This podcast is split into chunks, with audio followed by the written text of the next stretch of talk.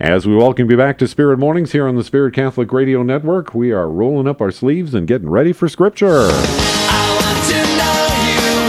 I want to hear your voice. I want to know you more. I want to touch you. I want to see your face. I want to know you more. And if you want to know more, we suggest go to the Bible. Open it up and start reading. Seeking Truth Catholic Bible Study with us again this morning, Sharon Doran. Sharon, good morning and welcome. Good morning. Good morning, Bruce. Hi. And how are you on this fine I'm, Thursday? I'm great. I'm great. I'm ready for this chapter five. I love it. All right. Well, we'll be uh, heading in there, but uh, let's uh, just do a, kind of a little recap on some of the areas uh, that we have been uh, covering here. And Okay. Well, last time we were talking about Jesus um, first revealing himself to the Jews. He's come in John's gospel, and we see how he's revealing himself, his deity and his humanity. And uh, his first sign of changing water into wine was at a Jewish wedding feast at Cana. And he revealed himself also in the next chapter to Nicodemus, a brilliant Jewish teacher, a rabbi, a teacher of the Jewish law. And then last time we were together in chapter four, he revealed himself to a Samaritan woman, a half breed, a foreign woman who had five husbands, is with a sixth, she's richly unclean, she's a Samaritan. Under normal conditions, no Jewish man would be speaking with her.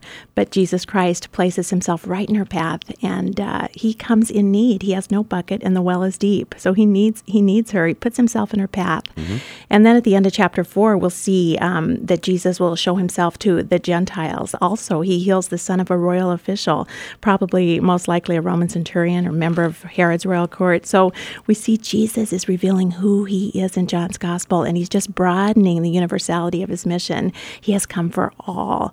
And then also uh, at the end of that, uh, both the stories in chapter four, we saw the power of personal testimony. And I think that's an area where we as Catholics can really be stretched to grow in because it's so powerful.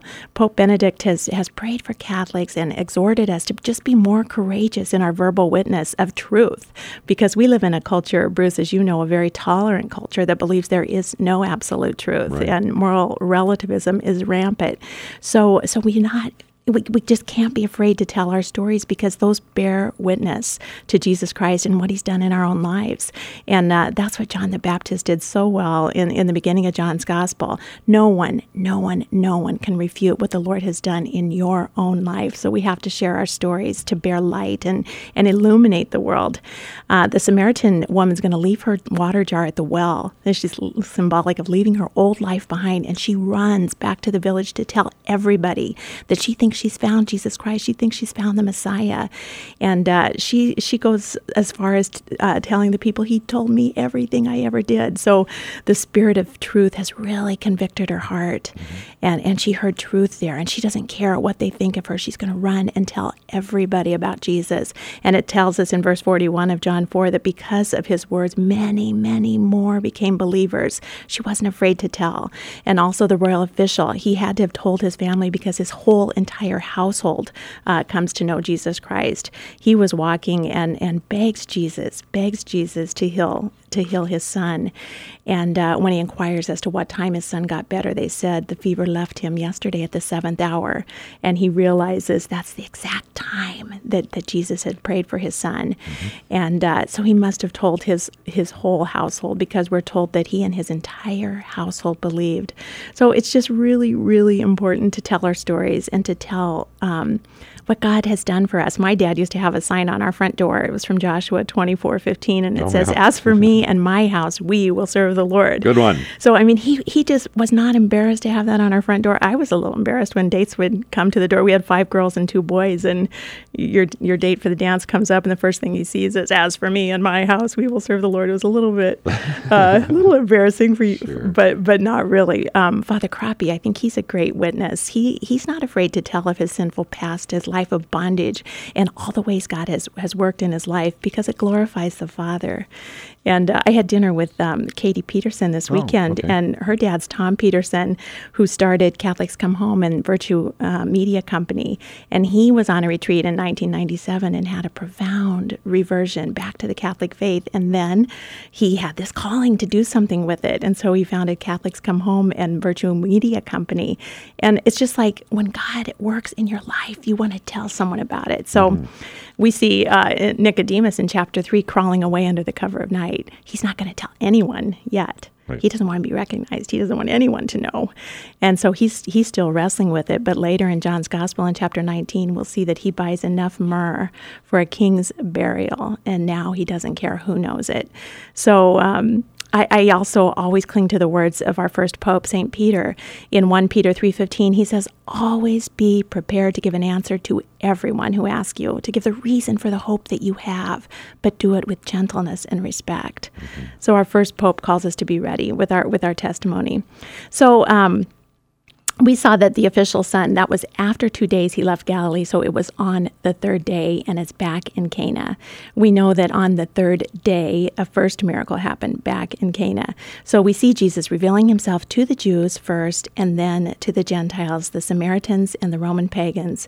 And uh, we see in all these chapters water and the spirit is a common theme. And today we're going to see that there's there's a problem. Jesus is going to restore a man that's physically paralyzed, but there's still a problem, and the problem is sin in his life. Mm-hmm.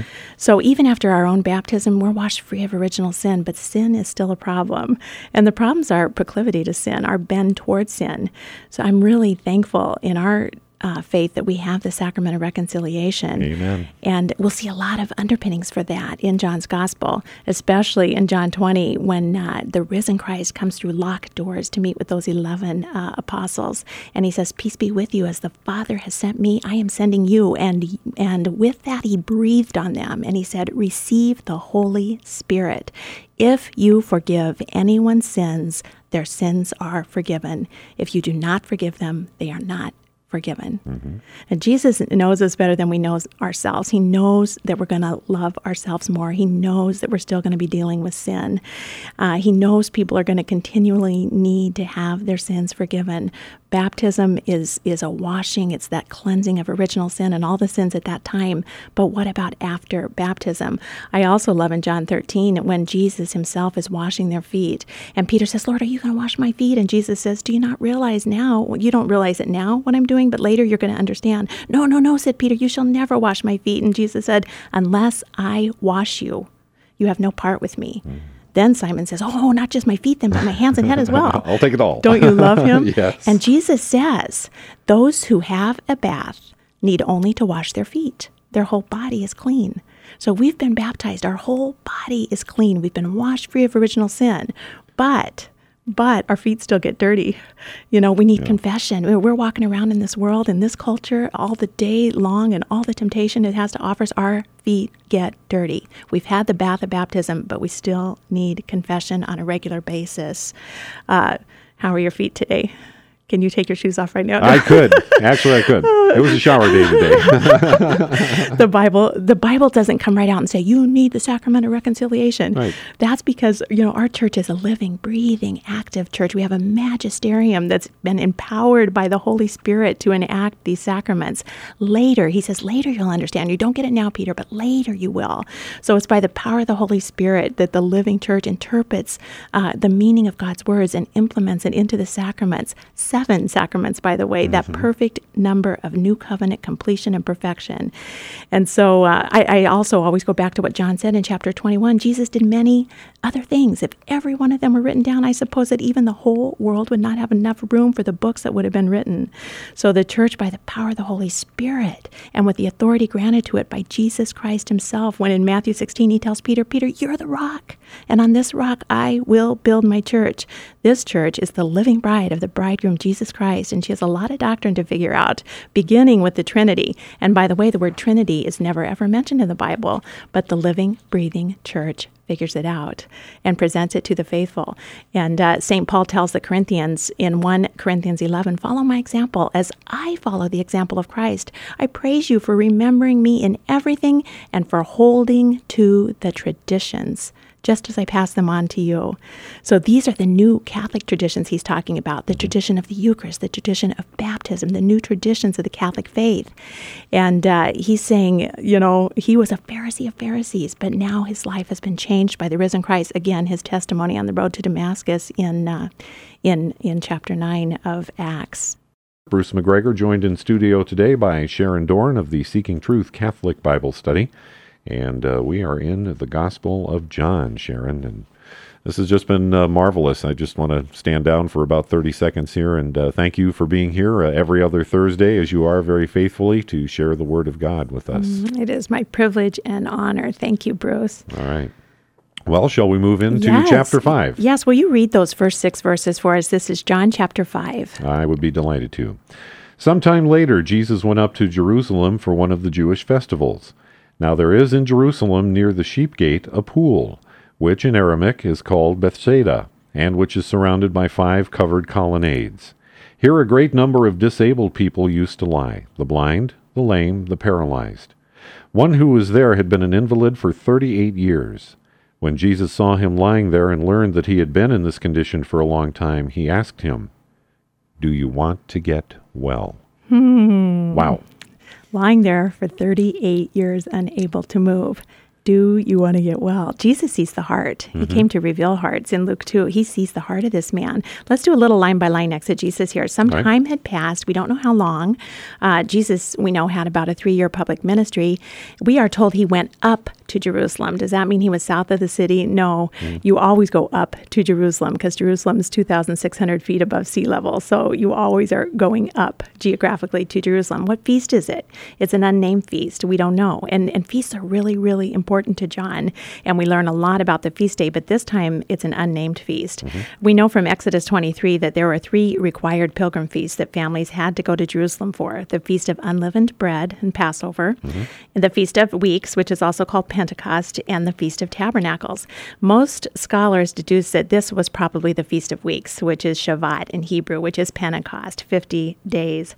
So um, they also called it the Feast of First Fruits. But today we'll see Jesus healing a paralytic, and he has been completely paralyzed for 38 years. Now, this is both pastoral and spiritual, pastoral healing and spiritual healing on Jesus' part. He shows mercy to this suffering man, but to feel the weight of this, we have to understand the scripture passage as a first century Jew would have. So he's not just being nice. It's not just like, oh, Jesus is so nice. He's healing this paralyzed man today. No, it's way more than that. Jesus is announcing a great blessing for all of Israel and for all the world. The time of curse is coming to an end, and the time of blessing is going to be ushered in by the Messiah. It's upon them right now. This is Jesus. This is the anointed one. So Jesus has come to restore all of broken humanity, and he is fulfilling what the prophets said would happen when Messiah comes. Jesus is announcing himself as Messiah, first to the Jews, then the Samaritans, then the Gentiles, and today he wants to restore and heal those who aren't even sure they want to be healed. That's everyone. Absolutely Yep. everyone. So we know that Jesus' ministry uh, had been gaining more steam than John's because John's disciples said, Hey, hey, hey, Team Jesus, they're baptizing more than we are. And John's reply was, Oh, he was filled with joy. He said, Oh, my work's complete as the best man because the bridegroom has come. So the main stage had been set for Jesus Messiah. John ends up in prison. So he's sitting there day after day in a dark, dank prison cell and he begins to wonder, Wow boy, I, I hope I got this right. Yeah. I, I, I, I thought I had it figured out, but, and we know, we know that John was a believer, a huge believer of Jesus Christ. Well, he was filled with the Holy Spirit inside his mother's womb. We know that from Luke 1. Zechariah was in the temple. He said that his son would be filled with the Holy Spirit even before he was born. So why is John having doubts now? And I ask you, Bruce, can believers fall away once they have truly known Christ? Absolutely, Sharon. You've been listening to Catholic Answers. I have. on KVSS. I've been listening to it all. because yes, they can, and they can. And so John totally knows Jesus. He's totally a believer. He says, "I can't even untie this guy that's coming after me. The straps of his sandals, I can't even untie." And when he first sees him, he says, "Look, look, look, the Lamb of God." And then when he's baptizing him, he said, "I saw the Spirit come down from heaven as a dove and remain on him. I myself did not know." So, so we totally know that John knows Jesus Christ. He's a mm-hmm. believer, and so there he sits in this prison cell. And, and Jesus himself calls him the greatest of all prophets up to that time. And Jesus in Matthew 11 said, Truly, I tell you, among those born of men, there's not risen anyone greater than John the Baptist. So, so what's happening? From his conception, he knew Jesus was Lord. Why is he having doubts now? I am sure that Satan was just having a heyday with John the Baptist when he was locked up in the prison cell, mm-hmm. because that's when Satan likes to attack us, us too, Bruce, when we're weak, when we're vulnerable, when we're isolated, when we're tired, when we're discouraged, and when we're not in fellowship with other believers. So here John sits totally isolated. He's cold, he's hungry, he sits there day after day, locked up in a prison cell, and Satan must have been shooting arrows at his mind. That's why St. Paul tells us, he warns the Ephesians in chapter 6 to put on the armor of God every day. Mm-hmm. Take up the shield of faith, which can extinguish all the flaming arrows of the evil one. Put on your helmet of salvation and take the sword of the Spirit, which is God's word. That's the only offensive weapon we have, the word of God. So I encourage all of you out there, study your scripture so that you know God's word. It's a sharp, two edged sword against the enemy. Commit it to memory. So if you don't have a copy of it with you, you have it implanted in your mind and heart. Okay, because Satan will attack us when we're down, when we're alone, when we're isolated away from the body of Christ. So John sits in this prison cell and starts thinking, Did I get it right? Mm-hmm. I know I said I wanted him to increase so I could decrease, but wow. Yeah. Is this I'm- really the I- deal? yeah, I'm in this prison cell and I'm decreased. And so he sends his disciples to ask Jesus, Are you the one who was to come or should we be expecting someone else? And so Jesus, in his great love and mercy, has a word for John and for us. He says, Go back and report to John what you hear and see. The blind receive sight, the lame walk. That's going to be fulfilled today here in John chapter 5. The lame are going to walk, mm-hmm. and those who have leprosy are clean. The deaf hear, the dead are raised, the good news is proclaimed to the poor. Blessed is anyone who does not stumble on account of me. He's encouraging John, he's exhorting John. John will not stumble. He's encouraged by what Jesus is doing, his deeds and his actions, the miracles he's performing. This is the way Christ is revealing his deity to the world, and John is bolstered by this. But we know how John, John, we know he's bolstered because he will be martyred at King Herod's birthday dinner party when uh, the promise to Herodias' daughter forms a, uh, performs a very seductive dance, and Herod promises her whatever she asks for, and she, with her mother's coaching, says, "I'll take the head of John the Baptist on a platter." The greatest prophet of all time is going to be a party favor for this young girl. Uh, so anyway, we see the water and the Spirit all throughout John. John's um, uh, back to from from Cana to Nicodemus to the Samaritan woman to the royal official son. Now here we are again uh, in front of a pool of water. And uh, we know Jesus has come for all, even those who aren't sure they want to be healed. He's come for them too. And um, I, another thing I want to point out is that this man is 38 years old, and numbers are always important in Scripture. John would not waste the ink in the papyrus to tell us he's 38 if there wasn't a reason. This is the only time the number 38 is used in the New Testament. Now, where else in the Bible is 38 used? Well, 40. 40 is a big biblical number. We hear 40 a lot. 40 minus 2 is 38. I got the easy. I got the easy questions today. For 40 years, the Israelites wander around the desert.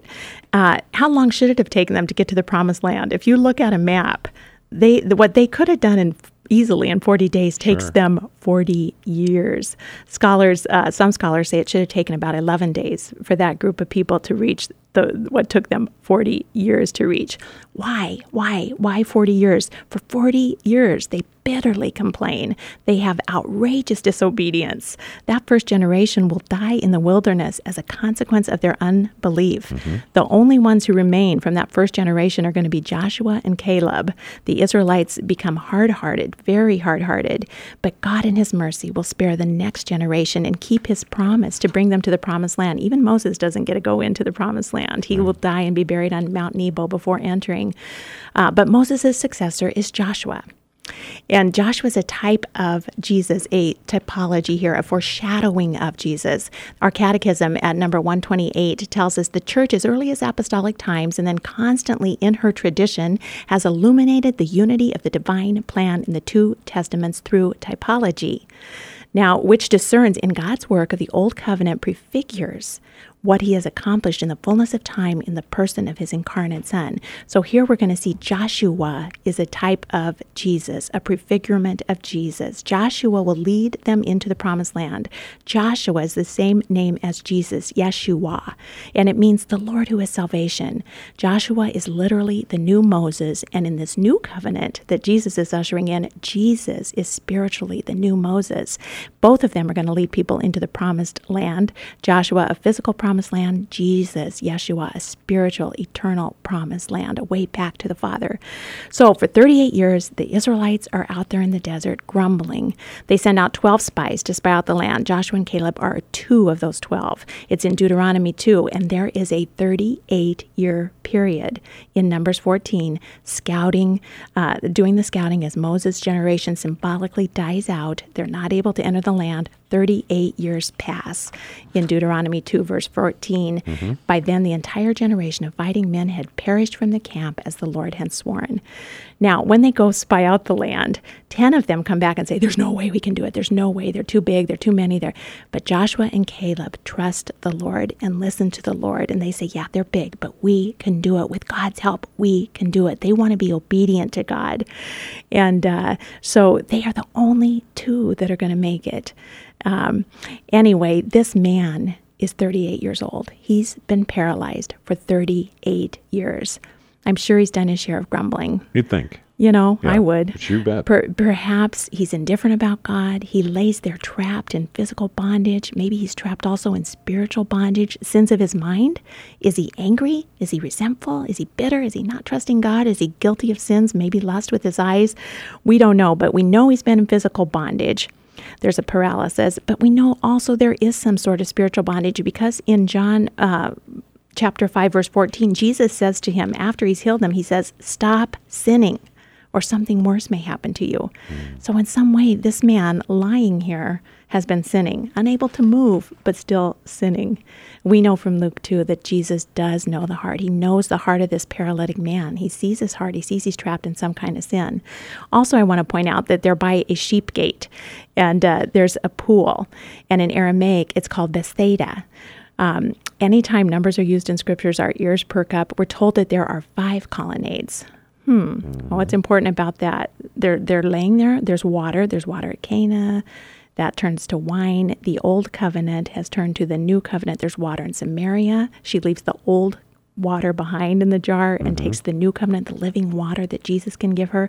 This man has been paralyzed for 38 years, but he's still seeking some kind of healing, and there's water involved. This water is old covenant water. He lays there by water under five colonnades. Five in scripture is Torah. Pentateuch, five books of the old law. So we see these five. John points that out. There's five colonnades. He's laying in this water of the old covenant. The old covenant is the law, the law of the Torah.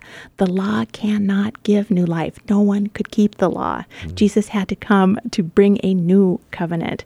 So waters on their own uh, can't really purify. It's the water and the Spirit, as we're learning about in John, the water and the Spirit that will give new life, life of healing from bondage of sin and death. And Jesus is the new covenant. He's going to be the living water that can heal this guy from the bondage of his physical body and the bondage of the spiritual sin he's trapped in. Mm-hmm.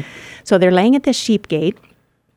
And uh, the sheep gate is also important because that's one gate. Uh, we, we saw that it was be rebuilt after the exile, after they came back from the Babylonian exile. In Nehemiah 3, the high priest and his fellow priest went to work. First thing they rebuilt was the sheep gate. Right. That's the only gate that's sanctified. And you know why? Sheep go in there. And what are those sheep for? They're sacrificial lambs, they're sacrificial sheep. Once they go through the sheep gate, they're never coming back out alive. They need a savior that because they're going to be slaughtered for sacrifice for the atonement of the sin of Israel. And uh, Bethsaida in Hebrew means house of mercy. In Greek, it means house of grace.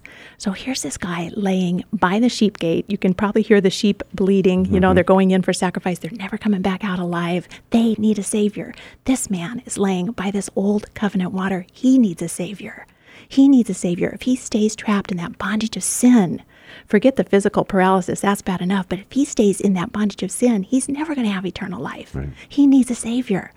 And the sheep are, you know, bleeding in the background. I can Yeah. just, I can just feel the weight of that. And then um, in in verse seven, can you read that verse seven I there? can. Sir, the invalid replied, I have no one to help me into the pool when the water is stirred. While I am trying to get in, someone else goes down ahead of me. Now, what's that about? Apparently, the invalids lie here all day by this pool. And if an angel stirs up the healing water, then the first one in gets healed of whatever disease he had. now, if you're laying there paralyzed, do you think you're going to be the first one in? Yep, not going to make it. I, I uh, did some reading on this because I was interested in it. And uh, in ancient Greece and Rome, there were things called asclepions that were healing pools, and they're, they are sacred healing pools of the god Asclepius. And you know, Jerusalem was becoming Hellenized as well. Already, the Hebrew scriptures had been translated into Greek, the language of the Sept- Septuagint, by the 70 scholars. So, so uh, perhaps this was some sort of healing pool. Some scholars suggest that uh, it is a deliberate polemic against the cult of Asclepius, an antagonism, probably um, because he was, you know, he had healing attributes. This is maybe something against that. But Jesus says to him, Get up, pick up your mat, and walk. And at once the man was cured.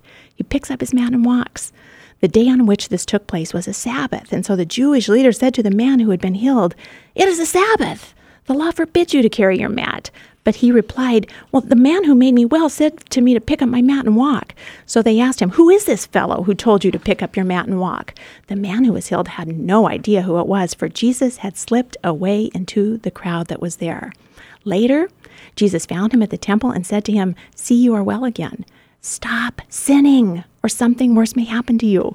The man went away and told the Jewish leaders that it was Jesus who had made him well. Now, oh, I just, I, there's so much here. Um, every synoptic has accounts of lame being healed as well. Luke has it. Mark has it. Remember in Mark, uh, you- know the story when they took off the tiles of the roof and lowered their friend down. I mean, that was a beautiful one. But but in those stories, sometimes Jesus says, "Get up and walk." Sometimes in Mark two five, he said, "Son, your sins are forgiven." Well, the Pharisees went crazy. How can he say his sins are forgiven? Only God can forgive sins. This man is speaking blasphemy. Now, in John's account, this has been performed on a Sabbath. Do they care that this man who's been laying there for 38 years can walk? No, they're just mad that he picked up his mat and walked on the Sabbath. That's work. That's doing work on the Sabbath. And so uh, here's Jesus ushering in a new covenant. He's showing mercy towards those who are suffering. And, and, and here are the Pharisees just fuming, just furious that, it, that it's been done on the Sabbath. Mm-hmm. Uh, a lot is happening here. Pro- prophecies being fulfilled. Isaiah said, "On that day, when when Messiah comes, the deaf will hear, the blind will see."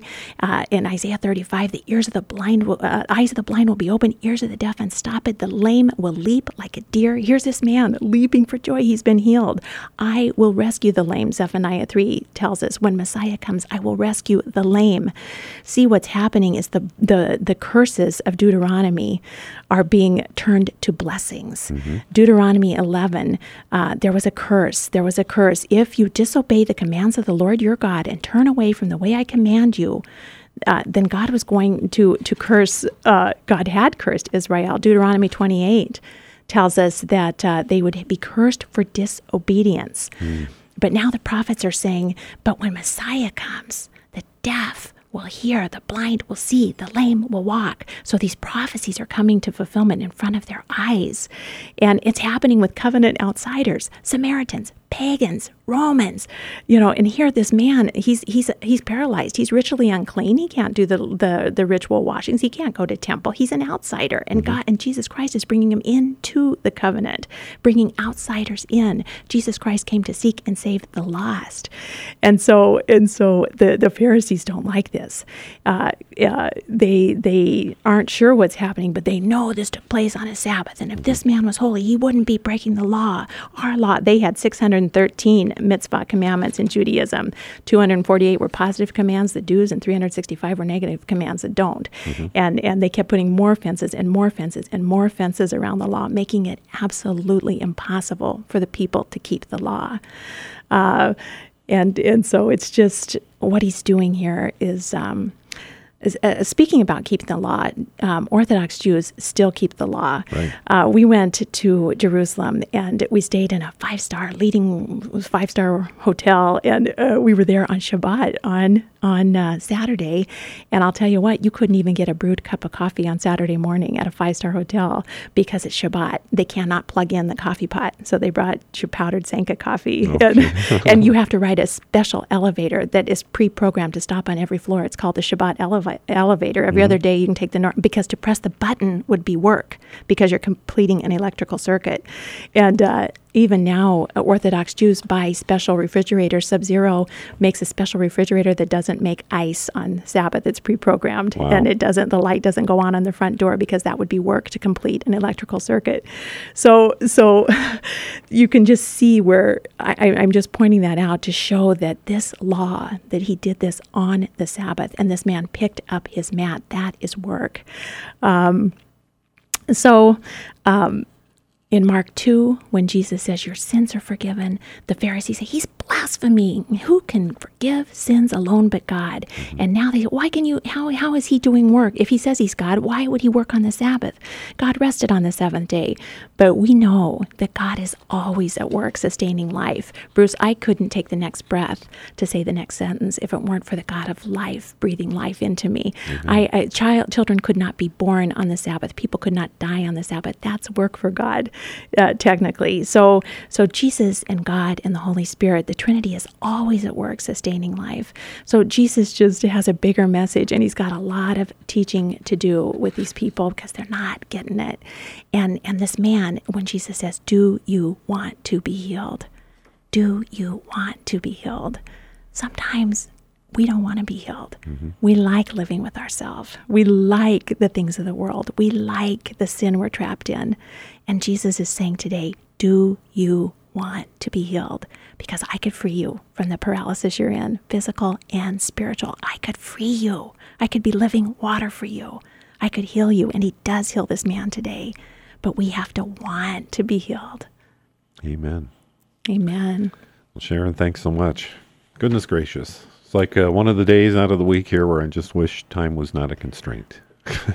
Me too. but I can come back again. Yay! We're all in favor of that. All right. Sharon Doran from the Seeking Truth Catholic Bible study with us today. God bless you, Sharon. Thanks, Thanks, so much. Bruce.